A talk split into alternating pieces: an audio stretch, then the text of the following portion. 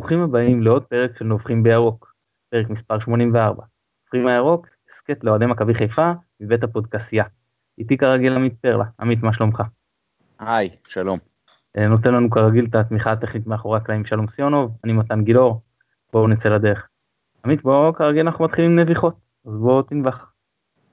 אוקיי, אנחנו מקליטים את זה, וברקע יש את סכנין נגד מכבי נתניה, המשחק שיכריע אם מכבי עולה או לא עולה לשלב חצי הגמר של גביע הטוטו, ועם כל הכבוד למונדיאל וליגה האנגלית והכל, זאת מכבי שלנו, וזה מה שהכי מעניין, וזה באיזשהו מקום משעשע, כי לפני כמה שעות ראינו את ליברפול מפרקת את וויסט-אם עם כדורגל באמת אילאי, אבל משהו בדבר הקרוב הזה הוא עם הרבה יותר מתח והרבה יותר עניין, ולמרות שזה רק גביע הטוטו, זה מחזיק אותי ממש על קצה הכיסא, זה בהרבה מאוד מובנים מבהיר עד כמה בעצם הכדורגל שלנו חסר לי. אני שמח שזה הולך ומתקרב. טוב, אני אחלק את הנביחה שלי לשתיים. אחד, אני אתחיל שרק בשבוע החולף, או שזה היה בשבוע שלפני, אני לא בדיוק זוכר, התוודעתי שיש משחקי דירוג בגביע הטוטו. אתם ידעתם על העניין הזה? אני מצטער שהייתי בור ולא הכרתי את זה. אבל כאילו מכבי בכל מקרה תשחק עוד משחק. עכשיו, באמת, זה מפעל שבלב אחי, אין לו עניין כל כך בציבור. אבל זה תחילת עונה, ובכל זאת צריך קצת להריץ את הקבוצות באיזשהו מפעל סמי רשמי כזה. אני מוצא את ההיגיון במפעל הזה, עכשיו גם מאוד שכללו אותו השנה, יש הרבה היגיון בזה שהאירופאיות בעצם ישר מדלגות לשלב רבע הגמר, הן לא צריכות לשלב הבתים, יש להן את המוקדמות, במקום שהם יעלו עם חצי הרכב שני, חצי הרכב נוער, באמת מיותר ועשו את זה נכון. אבל בשביל מה משחקי דירוג? די, זה כבר שבוע לפני הליגה, כאילו הקבוצות כבר מוכנות, זה לא מעניין אף אחד לראות עכשיו את הקבוצה שסיימה במקום הרביעי בבית הדרומי, נפגשת עם הקבוצה שסיימה במקום הרביעי בבית הצפוני. באמת, זה נראה לי חסר כל היגיון. הנביחה השנייה שלי, זה לעניין מנוי החוץ. מי שמכיר, עד היום היה חיוב אוטומטי של כרטיס האשראי, הסיפור קצת הסתבך, וצריך לפרגן פה לקופים הירוקים, שבאמת, שתרימו את הכפפה, עמדו מול מכבי בקשר, וכרגע איזושהי הסדרה מסוימת של העניין, זה לא אופטימלי, עובדים על איזושהי הסדרה יותר טובה, באמת נקווה שזה יצא לפועל. יצא לי גם לדבר עם דודו בזק על העניין, עכשיו זה חשוב להדגיש, כי אני מחשיב את עצמי כאדם מאוד דיסקרטי. ברחל בתך הקטנה הובהר לדודו, שאחרי פרק ההוא של השיחה על מינוי החוץ, זה לפרוטוקול מה שנקרא, זאת אומרת, on the record, ואני יכול לדבר על זה, מספר פעמים עברתי לו את זה, ולא הייתה בעיה, אז אני מרשה לעצמי לשתף, כי עלו כמה קולות, זאת אומרת, למה הקופים הירוקים הם המייצג מול מכבי, מי שמה. אז כמובן, אישית זה לא כל כך מפריע, אבל זה לא היה העניין, ודודו מיוזמתו הסביר, כנראה שהוא מצא בי איזשהו, לי להעביר את המסר הזה, שהוא לא, מכבי לא רואה בקופים, או בכל גוף אחר ככה, כן, כאיזשהו מייצג של האוהדים, מבחינת מכבי אין איזשהו גוף מייצג של אוהדי מכבי, או אפילו לא של המנויים של מכבי, לעניין מנוי החוץ, הם רואים את הקופים הירוקים כגוף שהגיוני שהוא ייצג, מבחינת המסות ופרופיל האוהדים שבגדול מרכיבים את אנשים שעושים את מנוי החוץ. זה לאנשים ששאלו במהלך השבוע על העניין הזה, אז הסבר להם. טוב, ונקווה באמת שזה יצא לפועל מה שמנסים, להקל על התשלום, ושלא יצטרכו לעשות את זה בבת אחת בתחילת העונה, מה שיכול להכביד מעט על האנשים. אז בואו ניגש לדבר קצת על מכבי, אז היה לנו 4 משחקי גביע טוטו, שאנחנו מקווים שנעלה לחצי, אם אתה צופה משחק, אני רק מתעדכן פה באינטרנט, אני רואה שעוד 0-0, נקווה שישאר ככה. עכשיו מחצית 0-0. מצוין, אז אנחנו מחצית מחצי גמר, מה שנקרא, אז אני רוצה שאנחנו נחלק רגע את המשחקים האלה ל3 היבטים, אחד זה היכולת, שני זה רכש, התמקדות ברכש, והשלישי זה הרכב ושיטה הלאה מה שנקרא. בואו נתחיל לדבר עם היכולת. גביע טוטו ראינו בשנים הקודמות, זה לא ממש אינדיקציה, כקבוצה, דווקא כבודדים, אפשר לקבל שם יותר מושג. מה אתה חושב ממה שראית ממכבי במשחקים האחרונים? אני חושב שראינו חצי ממה שאנחנו רוצים לראות.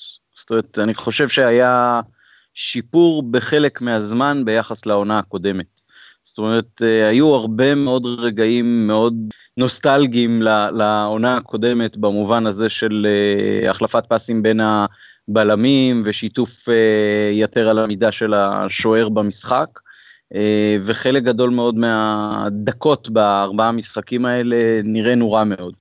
אבל בחלק אחר, ואחר כך ניגע קצת בשינויים שהיו, אז בחלק כן ראית קצת סימנים לאופטימיות. היו דקות יותר טובות, דקות פחות טובות, היו משחקים יותר טובים, פחות טובים. אני חושב שהמשחק בסכנין היה ממש ממש נוראי. ממש אתה אומר, כאילו, משחק שאומר, איך לא שיניתם שום דבר. וגם במשחק בית שהיה מול קריית שמונה, בעיקר אחרי שספגנו שער, אז ראית את הקהל מאוד חסר סבלנות, וזה גרם לי גם לחשוב על זה שבהרבה מאוד מובנים מכבי הרוויחו במרכאות את החוסר סבלנות הזה. זאת אומרת, ברגע שאתה משאיר מאמן ומשאיר כמעט את כל הסגל על קנו, אתה באיזשהו מקום לוקח ריזיקה ולוקח סיכון, שעכשיו אתה לא יכול לבוא בטענות עם חסרי סבלנות כלפיך. רוטן פה כבר יותר מחצי שנה, והסגל הזה הוא הסגל שהוא אימן, וזה הסגל שנשאר. אז עכשיו אם זה הסגל שאתם יוצאים איתו למלחמה, וזה המאמן שאתם באים שיאמן את הסגל הזה, ואין תוצאות, והכל נראה כמו בשנה שעברה, אז זה עליכם מה שנקרא. זה לא שלקחתם הימור עם שחקני רכש ונפלתם איתם, אלא להפך, לקחתם הימור בזה שהשארתם את מה שהיה, ואתם חושבים שיהיה אחרת. אז במובן הזה, מכבי לא יכולה לצפות ליותר מדי סבלנות מהקהל. כל השלב של הגישושים וגיבוש הסגל והכל, הוא כבר בין יותר מחצי שנה, ואפשר בהחלט היה לצפות שינוי יותר דרמטי, אם מקווים להיראות יותר טוב תחת המאמן הזה ועם הסגל הזה. אבל מצד שני, ותכף ניגע בזה גם בשלבים האחרים של הדיון, היו רגעים יותר טובים, וראית כן קצת יותר אימון. מכבי יש סגל של ילדים טובים בהרבה מאוד מובנים, חלק מזה זה במובן הטוב של המילה וחלק במובן הרע. זאת אומרת, אין את מי שידחוף קדימה ויקח את הקבוצה הזאת שלב אחד הלאה, וילחם עם השופטים וייכנס יותר מדי בשחקנים האחרים של היריבה. וימים יגידו אם האימור הזה על היציבות הוא האימור הנכון. אני חייב להגיד שמלכתחילה אני כן בעדו.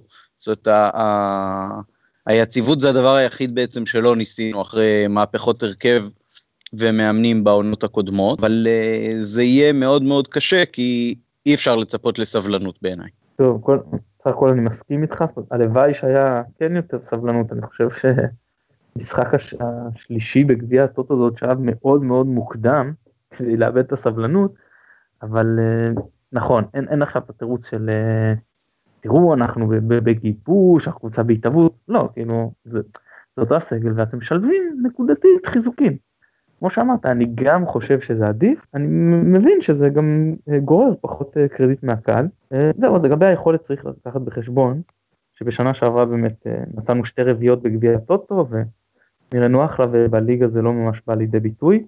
פה התחלנו את 2 המשחקים הראשונים חלש, המשחק נגד נתניה יצרנו יחסית מצבים, ואחרי זה גם נגד קריית שמונה וחדרה כבשנו הרבה, קשה פה לבוא בתאונה להתקפה שכובשת 3 ו4 שערים, נגד סכנין זה היה באמת קטסטרופה, והגנתית פשוט לא נראינו טוב, אולי בחצי השני נגד חדרה, ועוד מעט אולי נרחיב על זה למה זה היה ככה, אבל אז באמת יש אולי פה בעיה למכבי בהגנה, אבל למה אני כאילו מסייג את הכל? לא רק שזה גביע טוטו, עוד לא ראינו את ההרכב, שלדעתי אמור לרוץ, שמשחק אפילו דקה ביחד, לראות איך זה יישב. אני מקווה שזה יישב יותר טוב, כשאני מסתכל על בודדים מבחינת יכולת, יש באמת כמה שאני מאוד עושה לי כאילו טוב על הלב, מה שראה לי פה אותם פחות בשלב הזה.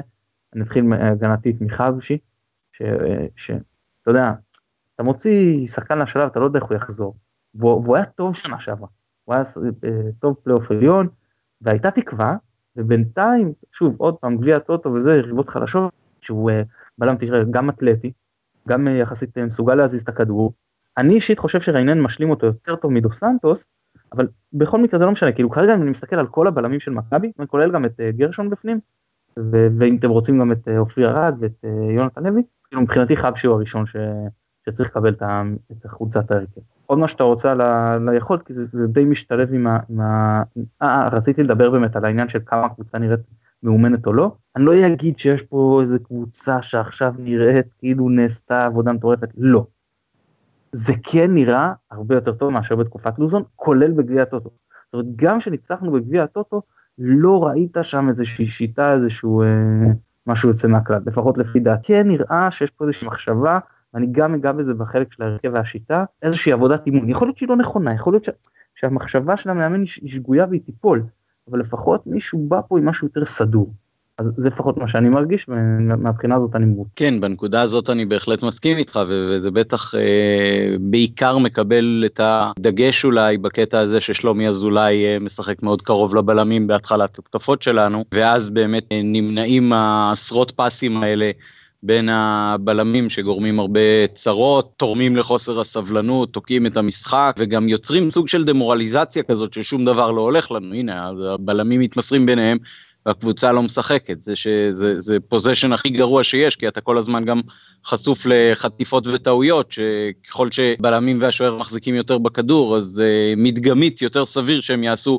בכל משחק טעות או שתיים של גול.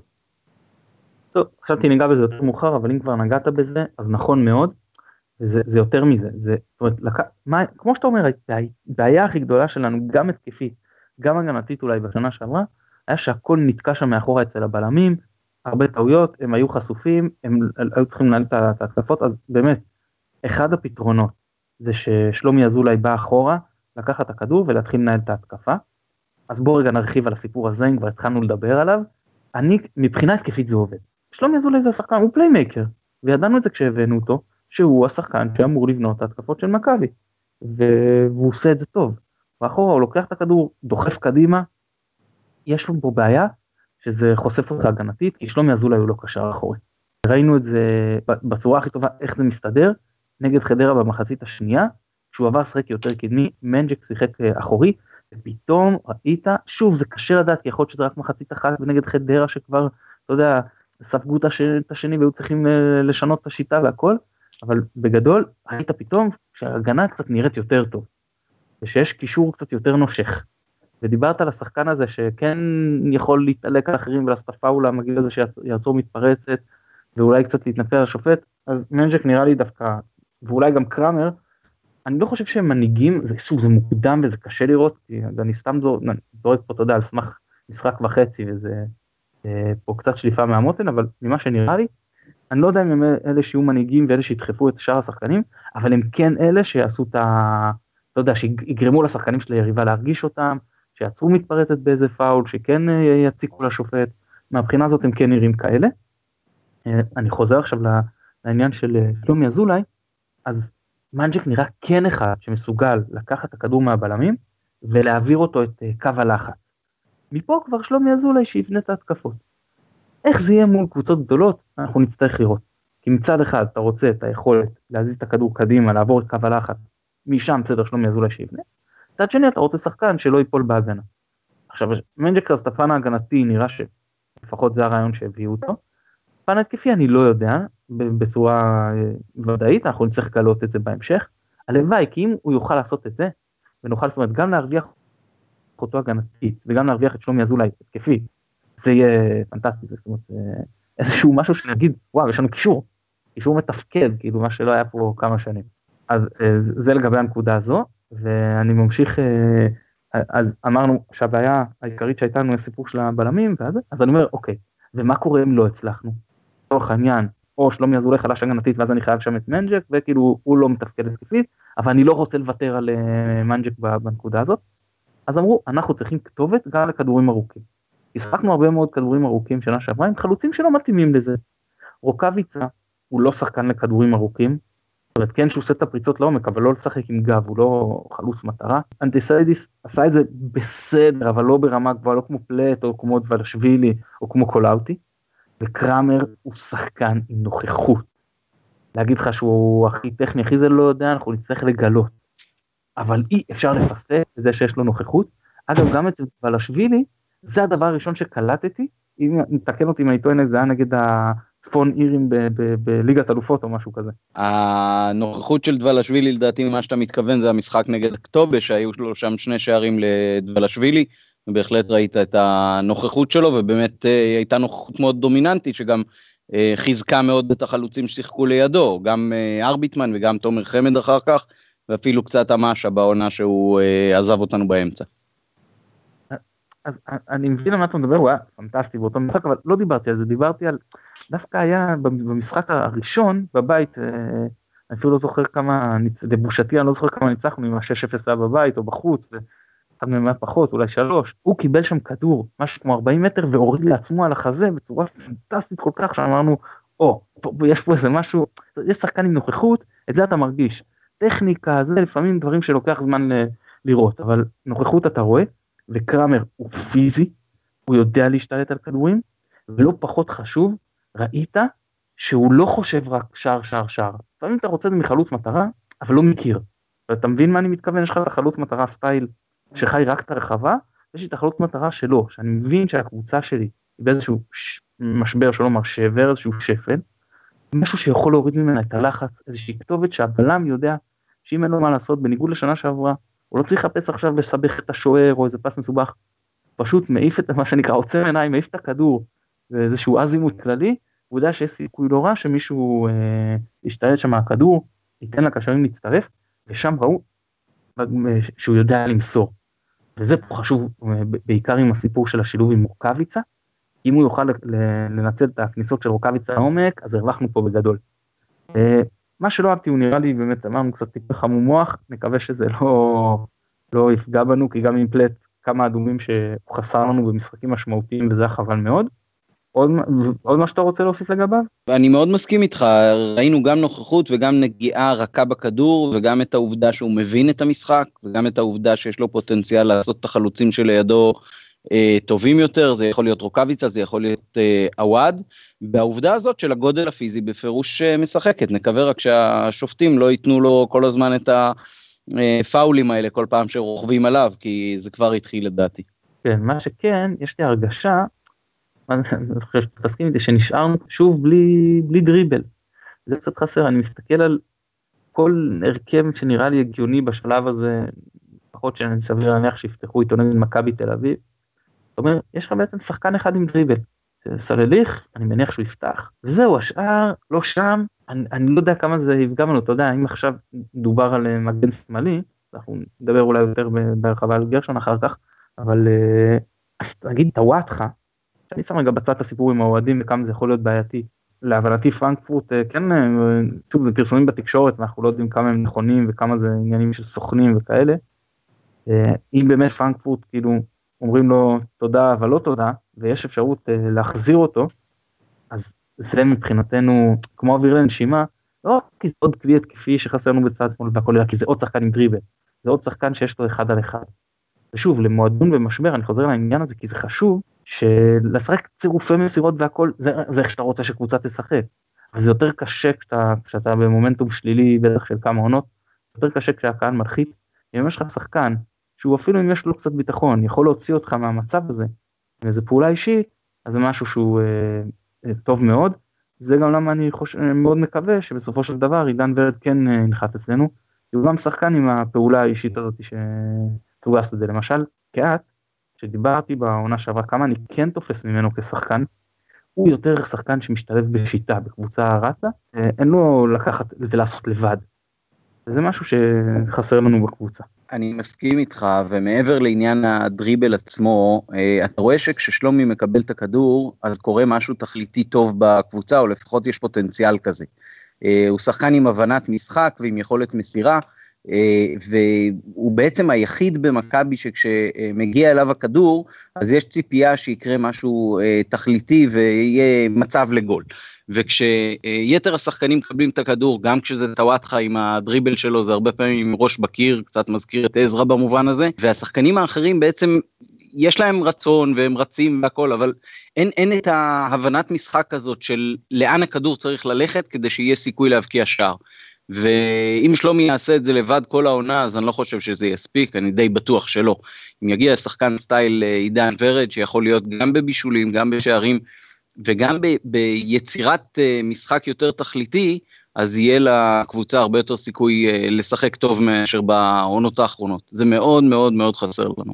כן, עוד נקודה שאני, בוא תגיד אם אתה מסכים איתי או לא, מכבי במצבה אין לי שום חשש שהיא תגיע למצב של שעננות או ביטחון יתר, פחות לא בתחילת העונה.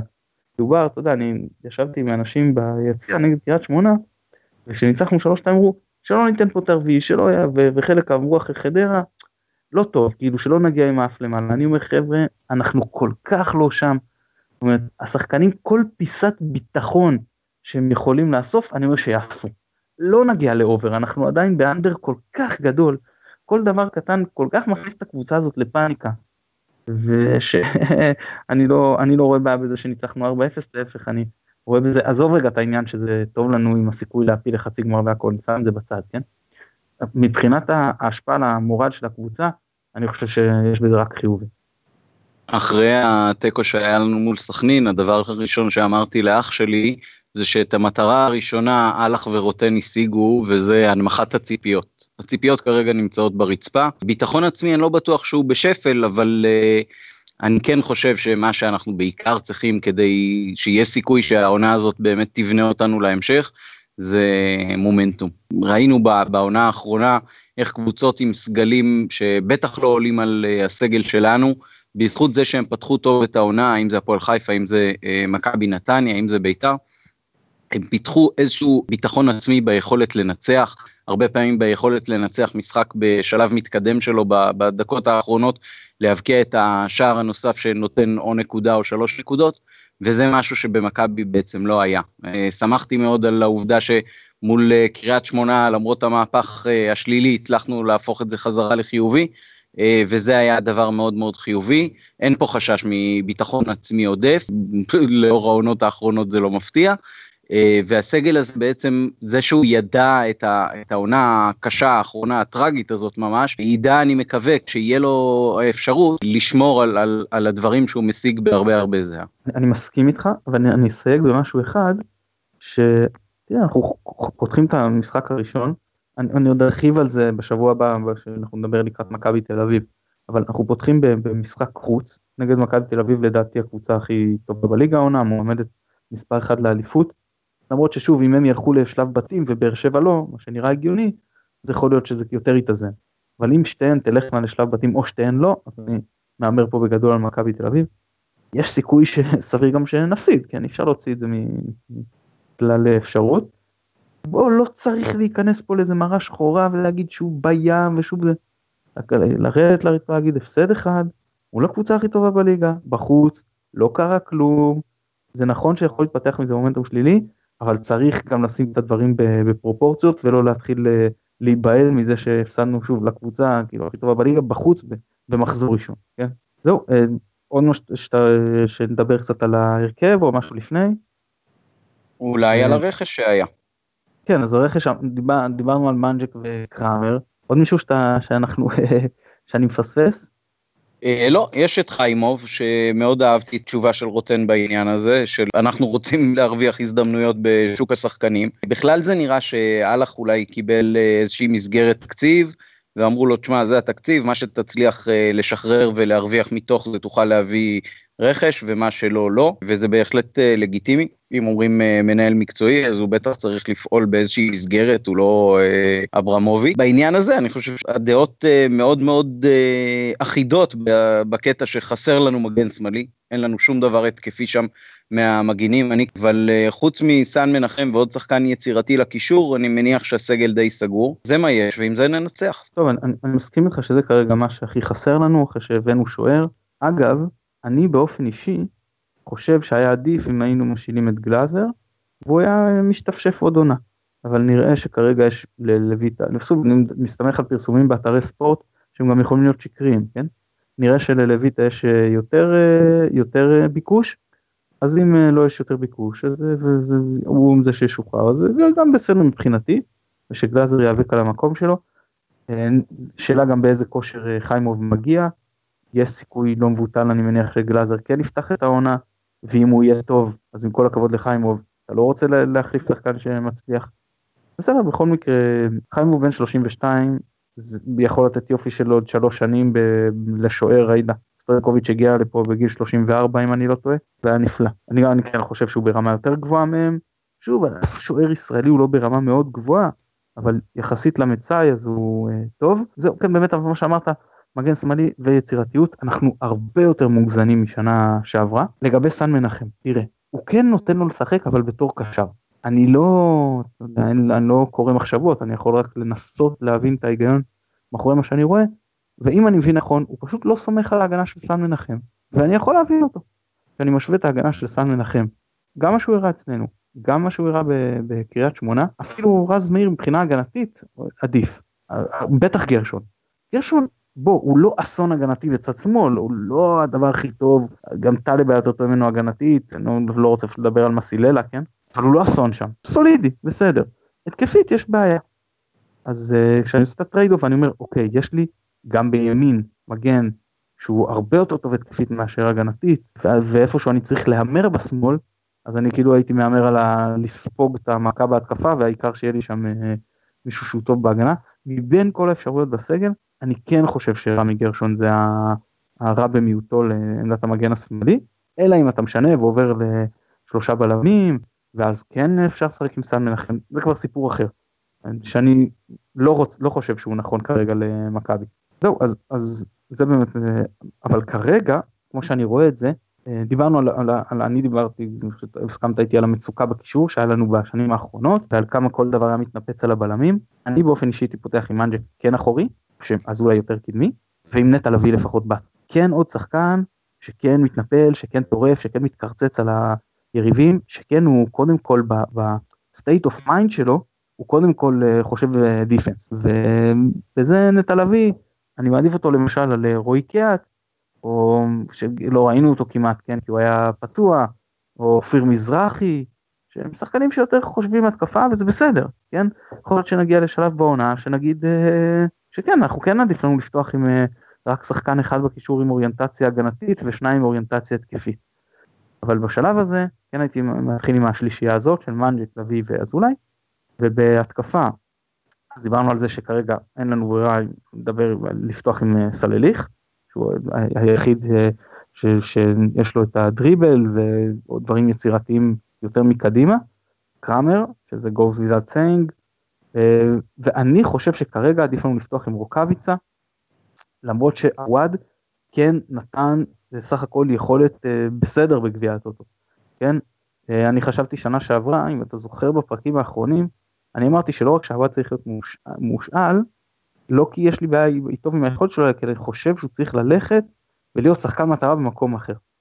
אבל כשאני רואה את היכולת שלו עכשיו, ואני אומר, וואו, יש פה, כאילו, יכול להיות פה שיש פה כן מצב לשחקן רוטציה, כן, נגיד, מחליף ראשון שמדי פעם גם רואה הרכב, אז אני כבר לא כל כך בטוח, כאילו עלו לי פה איזה שהם אירורי כפירה. ובכל זאת, הייתי מתחיל עם רוקביצה לפני. איך אתה רואה את ההרכב של מכבי? או לפחות דיברתי קישור והתקפה, אולי אפשר הגנה על זה. לגבי השלישייה המרכזית, אני מאוד מסכים על נטע, מנג'ק ואזולאי, ולגבי הקדמיים, קרמר, רוקביצה, סולליך, עווד, השלישייה הזאת מבחינתי יכולה להיות בסוג של רוטציה בינה לבין עצמה, גם קצת להתאים ליריבה וגם לכושר נתון של כל אחד.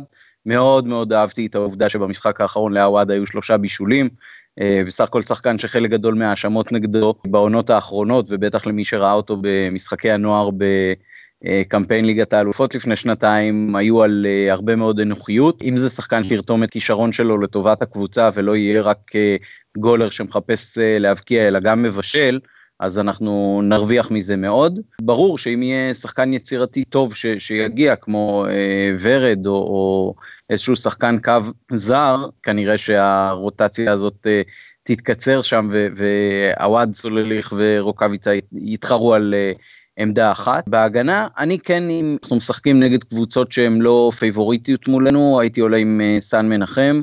אני חושב שאנחנו כן זקוקים לגיוון הזה בצד שמאל מבחינה התקפית, וברגע שזה רק מבוקה, הרבה יותר קל לסגור אותנו, כי רק צד אחד בעצם הוא אקטיבי. במשחק נגד קריית שמונה ראינו 1.5 פעם בערך שגרשון עובר את החצי ומשחק בעמדה התקפית, אני חושב שזה פתאום פותח מאוד את המשחק, אנחנו זקוקים לזה כמו אוויר לנשימה, אנחנו קבוצה שבעונות האחרונות מאוד מאוד קל לסגור נגדה, ואנחנו חייבים את הגיוון משני הצדדים.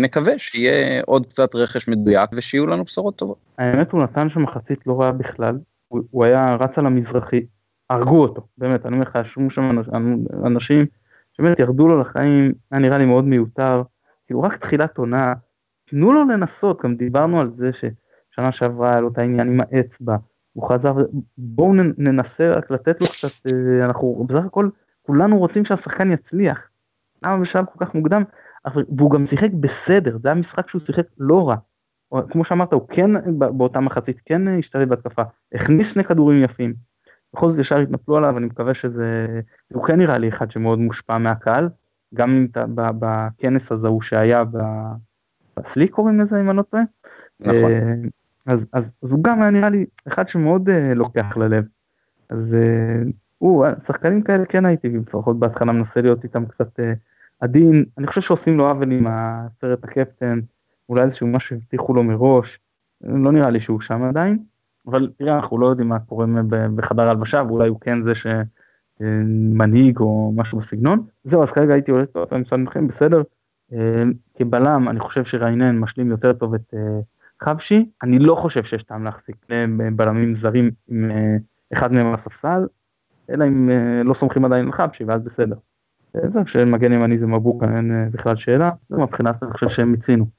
כן, רק עוד מילה אחת על העניין הזה של ריינן ודו סנטוס ושני בלמים זרים, זה נראה מאוד שאנחנו מושפעים מהאופציות של מחירה והשאלה ורכישה של זרים, זאת אומרת, ככל שתהיה לנו אפשרות לשחרר יותר, בלי הפסד כספי גדול מדי, אז כנראה שיהיה יותר רכש ובדגש על רכש זר, כי המקומות מוגבלים, וככל שלא, אז ירוצו עם מה שיש, ומתוך אמונה שבאמת הסגל הוא מספיק טוב ורחב, ואני לא חושב שהסגל הזה היה בעיה באף אחת מהעונות האחרונות. החוסר מיצוי של הסגל הוא הרבה יותר ברור מאשר חולשה של שחקן זה או אחר. אז מפה אנחנו נמשיך לקראת סיום הפרק ונדבר על הימורים. שוב, אמרנו, אני חוזר ואומר למאזינים, יהיה פרק לקראת מכבי תל אביב, פרק מורחב בתקווה, אבל אנחנו עכשיו נאמר באיזה מקום מכבי תסיים את העונה. יאללה, עמית, אנחנו, מה שנקרא, ניפגש בסוף המחזור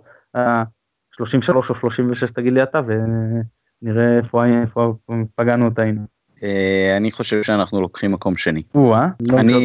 אני מזכיר לך שעוד לפני הקיץ הלא מבריק בלשון המעטה, כמו שזה נראה עד עכשיו של באר שבע, אני כתבתי לכם בקבוצת הוואטסאפ, באר שבע לא תהיה אלופה השנה. טוב, אז אני הולך למכבי במקום חמישי, שזה לדעתי, חבר'ה, זה לא כזה נורא, אני יודע שבשביל מכבי להגיד דבר כזה, זה כאילו חילול הקודש שיכול להיות במקום חמישי, זה נורא. אבל אני אומר שאם עושים משהו בכיוון הנכון, יציבות, ומצליחים לשמור על ליבה של הסגל, תקן במקומות הנכונים, לקפוץ מה שנקרא, במקום הצריל חמישי, אפילו נצליח להם קצת על אירופה, אז בסדר, גם, אז יש עם מה לעבוד. תראה, זה מאוד תלוי גם איך אנחנו נגיע למקום החמישי, אם אנחנו נתברג איכשהו בפלייאוף עליון רק ברגע האחרון, אז זו עונה מאוד לא מוצלחת, ודרוש כנראה חריש יותר עמוק. אבל אם אנחנו נהיה יציבים ונבטיח את מקומנו בפלייאוף העליון, בשלב יחסית מוקדם של העונה, אז אפשר יהיה לראות בכך סוג של התקדמות. אני מסכים איתך. אם זה יהיה משהו של, אז מקום 50, אני לא זוכר, אם זה הבלבול או משהו שהשגנו ממש שם בשיניים, איזה שער של יוסי בקריית שמונה שפגע במישהו וזה, זה פחות מוצלח. אם זה כמו אצל בנאדו, שגם היו לפרקים תוצאות יפות, וזה, ובאמת, בסופו של דבר, אתה קצת דורך, ומצא מקום חמישי, זה בסדר, זה מה שאתה יכול לאכול. טוב, יאללה, יהיה לנו עוד הרבה מה לחפור על זה במהלך העונה, עם אורחים, זהו, אז תישארו לעקוב, ואנחנו נדבר על מכבי תל אביב, כמו שאמרתי בשבוע הבא. עמית, כרגיל תענוג. גם בשבילי. שוב נודה לשלום סיונוב, שנותן לנו את התמיכה הטכנית מאחורי הקלעים. אני מתן גילאור, תודה רבה לכם שהאזנתם. ביי ביי.